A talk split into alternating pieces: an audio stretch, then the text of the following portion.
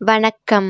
பொன்னியின் செல்வன் ஐந்தாம் பாகம் தியாகச் சிகரம் அறுபத்தேழாம் அத்தியாயம் மன்னரசு நான் வேண்டேன்.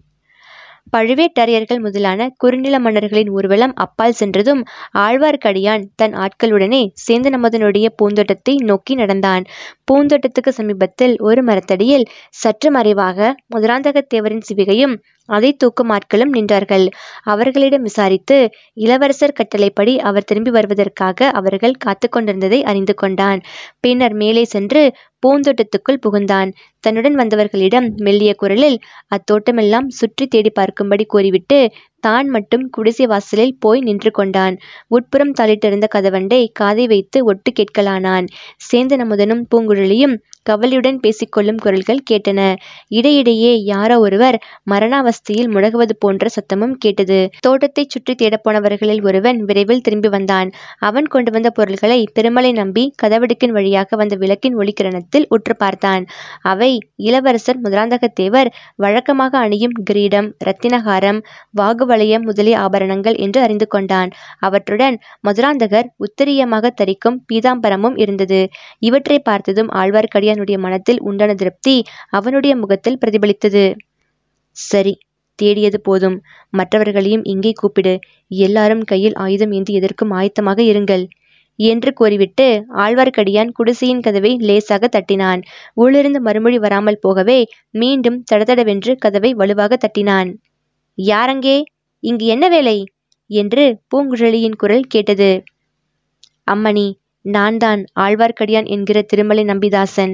தயவு செய்து கதவை திறந்து அருள வேண்டும். முக்கியமான காரியம் இருக்கிறது. என்றான் ஆழ்வார்க்கடியான்? உள்ளே காலடி சத்தம் கேட்டது. பூங்குழலி கதவண்டையில் வந்து நின்று அப்படியான முக்கியமான காரியம் இங்கே உமக்கு வைத்திருக்கிறது? நீரோ வீர வைஷ்ணவர் இதுவோ சிவனடியார்களின் குடிசை. இந்த வீட்டின் எஜமானருக்கு உடம்பு நலமில்லை என்பது உமக்கு தெரியும். இரவு நேரத்தில் வந்து எதற்காக தொந்தரவு செய்கிறீர்? என்றாள். ஆழ்வார்க்கடியான் சமுத்திரகுமாரி நான் வீர வைஷ்ணவன்தான். அதனாலேயே துஷ்ட நிக்கிற சிஷ்ட பரிபாலனம் செய்யும் பொருட்டு வந்தேன். கதவை உடனே திறக்காவிட்டால் உடைத்து திறக்கப்படும் என்றான். வைஷ்ணவரே அவ்வளவு பெரிய வீராதி வீரரோ நீர். உமது வீரத்தை இங்கிடம் காட்டவா வந்தீர்? என்று சொல்லிக்கொண்டே பூங்குழலி குடிசை கதவை தடால் என்று திறந்தாள். அவளுடைய கையில் விழிகளில் கோபக்கனல் பறந்தது. ஆழ்வார்க்கடியான் மீது தன் கோபத்தை காட்ட எண்ணியவள் அவனுக்கு அப்பால் வீரர்கள் சிலர் நிற்பதைக் கண்டு திடுக்கிட்டாள். உடனே கோபத்தை தணித்து கொண்டு ஐயா இது என்ன? இவர்கள் யார்? எதற்காக இங்கே வந்திருக்கிறார்கள்? உம்முடனேதான் வந்தார்களா? என்றாள். ஆம் என்னுடனே தான் வந்தார்கள். ராஜாங்க காரியமாக வந்திருக்கிறார்கள். இவர்களுடைய காரியத்தை தடை செய்கிறவர்கள் ராஜ தண்டனைக்கு உள்ளாக நேரிடும் என்றான் ஆழ்வார்க்கடியான். நல்ல ராஜாங்க காரியம் நல்ல ராஜ தண்டனை இந்த மாதிரி பேச்சுக்களை எல்லாம் கேட்காமல் எப்போது கோடிக்கரைக்கு போய் சமுத்திரத்தின் அலை ஓசையை கேட்டுக்கொண்டு நிம்மதியாக இருக்கப் போகிறோம் என்று இருக்கிறது போகட்டும் இவர்களை எல்லாம் கொஞ்ச தூரத்தில் இருக்க சொல்லிவிட்டு தாங்கள் மட்டும் உள்ளே வாருங்கள். இந்த ஓட்டை குடிசைக்குள்ளே என்ன ராஜாங்க காரியம் வைத்திருக்கிறதோ தெரியவில்லை. அதை பார்ப்பதற்கு தாங்கள் ஒருவரே போதாதா? அத்தான் அதோ கட்டிலில் படுத்து வேதனைப்பட்டு கொண்டிருக்கிறார். இவர்கள் உள்ளே வந்தால் அவர் திடுக்கிடுவார். அதனால் அவர் உடம்பு இன்னும் சீர்கேடடையும். என்றாள். ஆழ்வார்க்கடியான் குடிசைக்குள் பிரவேசித்ததும் அவனாகவே கதவை மறுபடியும் சாத்தி தாளிட்டான். பூங்குழலி உன்னுடைய வார்த்தை மிக்க வியப்பாயிருக்கிறது ராஜாங்க காரியங்களின் பேரில் உனக்கு இவ்வளவு அருவறுப்பு எப்போது உண்டாயிற்று? பட்டத்து இளவரசரை மணந்து சிங்காதனம் ஏறும் உத்தேசம் என்ன ஆயிற்று? அவ்வாறு நடக்கும்போது ராஜாங்க காரியங்களில் முழுக்க முழுக்க கவனம் செலுத்தித்தானே ஆக வேண்டும்? என்றான் திருமலை.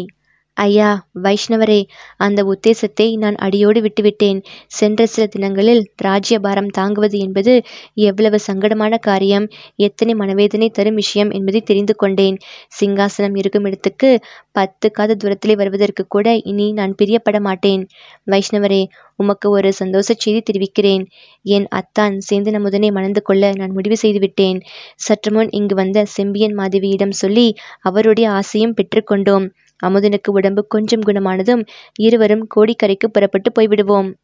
ஆழ்வார்க்கடியான் குறுக்கிட்டு ஆஹா நல்ல தீர்மானம் செய்தீர்கள். ஆனாத செல்வத்து அரம்பையர்கள் தற்சூழ வானாலும் செல்வமும் மண்ணரசும் யான் வேண்டேன். தேனார் பூஞ்சோலை திருவேங்கடச் சுனையில் மீனாய் பிறக்கும் விதியுடையே நாவேனே என்று ஆழ்வார் அருளி செய்திருக்கிறார் அன்றோ அதுபோல நீங்களும் இந்த மண்ணரசு வேண்டாம் என்று தீர்மானித்து கடலில் மீன்களோடு மீன்களாக வாழலாம் என்று எண்ணினீர்கள் போலும்.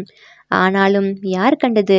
சிறசிலை கிரீடத்தை சுமந்து சிங்காதனத்தில் வீச்சிருக்க வேண்டும் என்கிற விதி இருந்தால் அந்தப்படியே நடந்து தீரும். வேண்டாம் என்றாலும் விடாது என்றான் ஆழ்வார்க்கடியான். போதும் ஐயா பரிகாசம். எதற்காக இங்கு வந்தீர்கள் என்பதை சொல்லுங்கள் என்றாள் பூங்குழலி. அம்மணி தாங்கள் மன்னரசு ஆளும் ஆசையை மட்டும் விட்டொழித்திருக்கிறீர்களா? அல்லது தாங்களும் சேர்ந்து நமதனும் இந்த மண்ணுலகில் உயிரோடு வாழும் ஆசையையே விட்டொழித்திருக்கிறீர்களா? இதை தெரிந்து கொண்டு போகவே வந்தேன் என்றான் வைஷ்ணவன். இது என்ன கேள்வி? இம்மண்ணுலகில் இன்னும் சில காலம் வாழும் ஆசை எங்கள் இருவருக்கும் இருக்கிறது. இன்றைக்குத்தானே நாங்கள் திருமணம் செய்து கொள்ள தீர்மானித்திருக்கிறோம்? வைஷ்ணவரே எங்களுக்கு வாழ்த்து கூறுங்கள். அத்தான் விரைவில் குணமடையுமாறும் ஆசி கூறுங்கள் என்றாள் பூங்குழலி. நான் வாழ்த்து கூறவும் ஆசி கூறவும் சித்தமாயிருக்கிறேன். ஆனால் என் வாழ்த்தும் ஆசியும் வீணாக போகலாகாது. உங்கள் இருவருக்கும் இவ்வுலகில் உயிரோடு வாழும் எண்ணம் இருந்தால் பாதலச்சிறையில் இருந்தவர்கள் தப்பி ஓடுவதற்கு ஏன் உதவி செய்தீர்கள்? என்று கேட்டான் திருமலை. பூங்குழலி முகத்தில் வியப்பை வருவித்துக் கொண்டு இது என்ன? எங்களுக்கு ஒன்றுமே தெரியாதே. யாரும் தப்பி ஓடுவதற்கு நாங்கள் உதவி செய்யவே இல்லையே?